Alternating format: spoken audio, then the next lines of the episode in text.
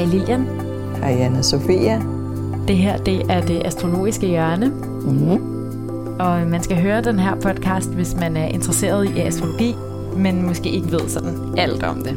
Ja, vi starter fra bunden, og så bygger vi op step for step. Lige præcis. Rigtig hjertelig velkommen til programmet.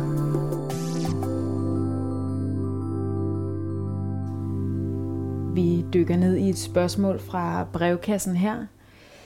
Jeg læser ikke sådan helt, øh, helt hele spørgsmålet op, men i grove træk så handler det altså om de her astrologiuddannelser og om selve titlen astrolog. Altså at sige, hey, jeg er, jeg er astrolog, jeg kan tyde dit horoskop.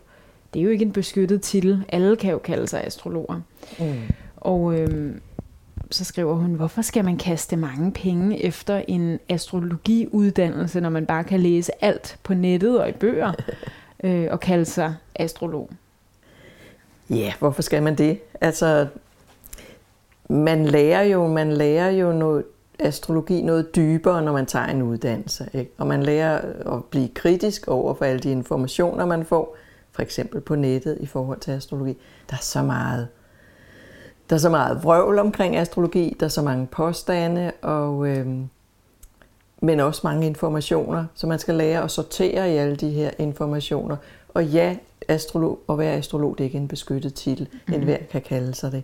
Men, ligesom en hver kan kalde sig journalist. Ja, og, og der er også, øh, hvad den hedder, når man er... Øh, Psykoterapeut. Ja, der er mange forskellige ting. Men når folk opsøger en astrolog, så vil de gerne vide noget om, hvor har de deres astrologiuddannelse fra. Mm. Hvorfor kan de kalde sig astrologer? Så det hjælper en ret meget i forhold til at have klienter, at man kan ligesom påvise, at man har en uddannelse. Ja. Og så er der selvfølgelig også det, at, at øh, hvis man får en ordentlig, gedigen uddannelse, så, så, så, man, så bliver man stærk, bliver god til at tyde horoskoper.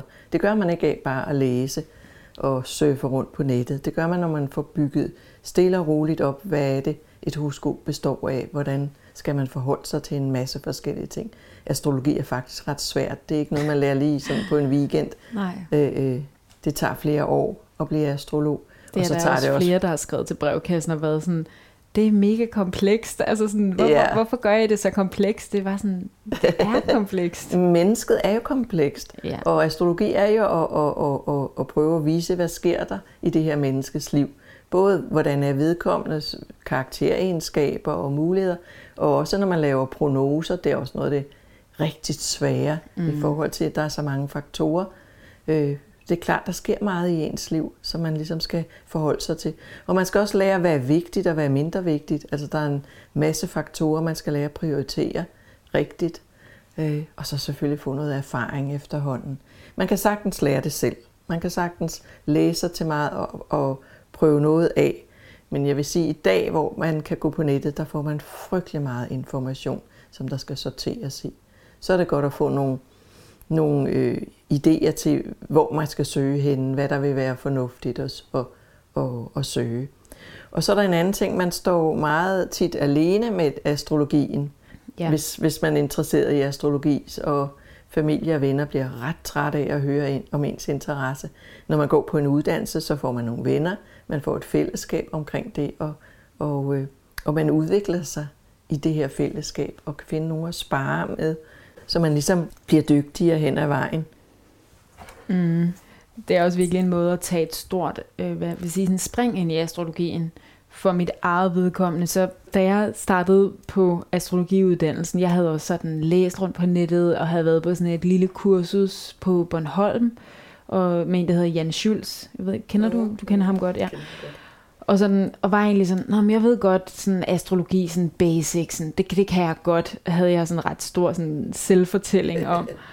Og så at starte på astrologiuddannelsen, det har jeg så gjort her på IS-instituttet, hvor du underviser, der, var, der, blev jeg, der fik jeg faktisk lidt sådan et setback, kan man godt kalde det, så hvor jeg bare var sådan, ej, jeg ved ingenting, altså, jeg har slet ikke styr på det, og der er alt for meget.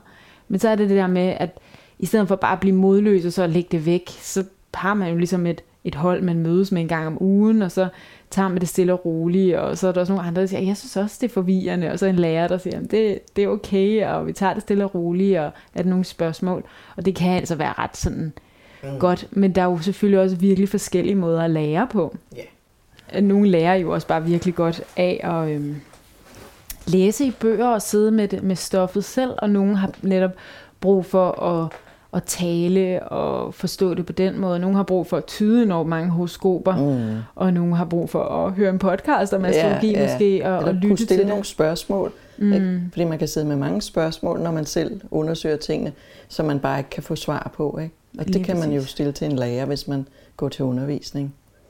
Ja. Så det betyder også noget.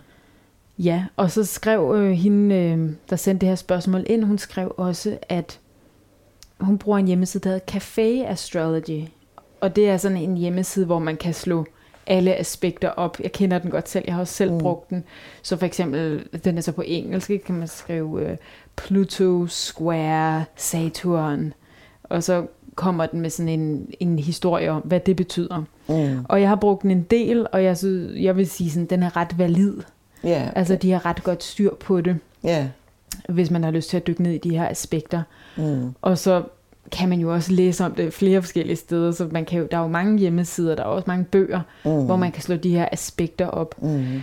øh, og så bruge dem. Og der må man sige, jo flere altså kilder man har jo, så hvis de så siger nogenlunde det samme. Ja, så kan man jo mere tro det, på det. Men man skal også have samlet de her mange informationer til en det. helhed. Det er det. Så det, og det er tit problemet, når man, man får en masse information på nettet, ikke? man, især aspekter, ikke? Altså fordi... Øh, igen, man skal lære at prioritere alle aspekter, er ikke lige vigtige. Mm. Og man skal have planet i tegn og i hus og i aspekt samtidig. Så det er en, en syntese, man skal have lavet af alle de her faktorer, for at det giver mening. Så ja. Man kan komme et stykke vej med det de kan her man i hvert fald. Det kan og sider, men ja, jeg vil da også slå et slag for at tage, tage en astrologiuddannelse. Men ja, det kræver også lidt, og det kræver også noget dedikation. Det er klart. Og selvfølgelig kræver det også nogle penge, for det er det ikke gratis at, at få en uddannelse. Mm-hmm. Men det gælder jo mange andre ting også. At, øh, at få, noget, få uddannelse, så man virkelig ved, at man kan et fag øh, øh, og kan bruge det.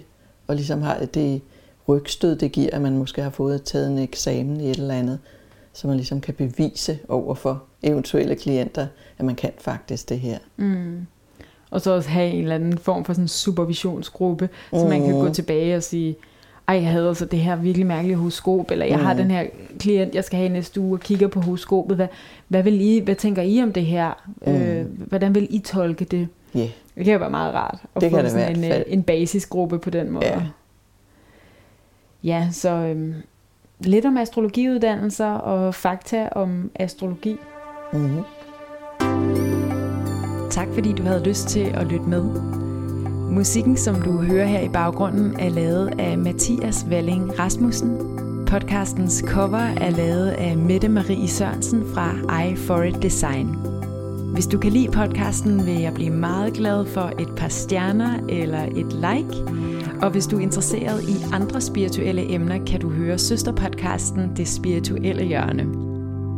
Tak for nu. Vi lyttes ved.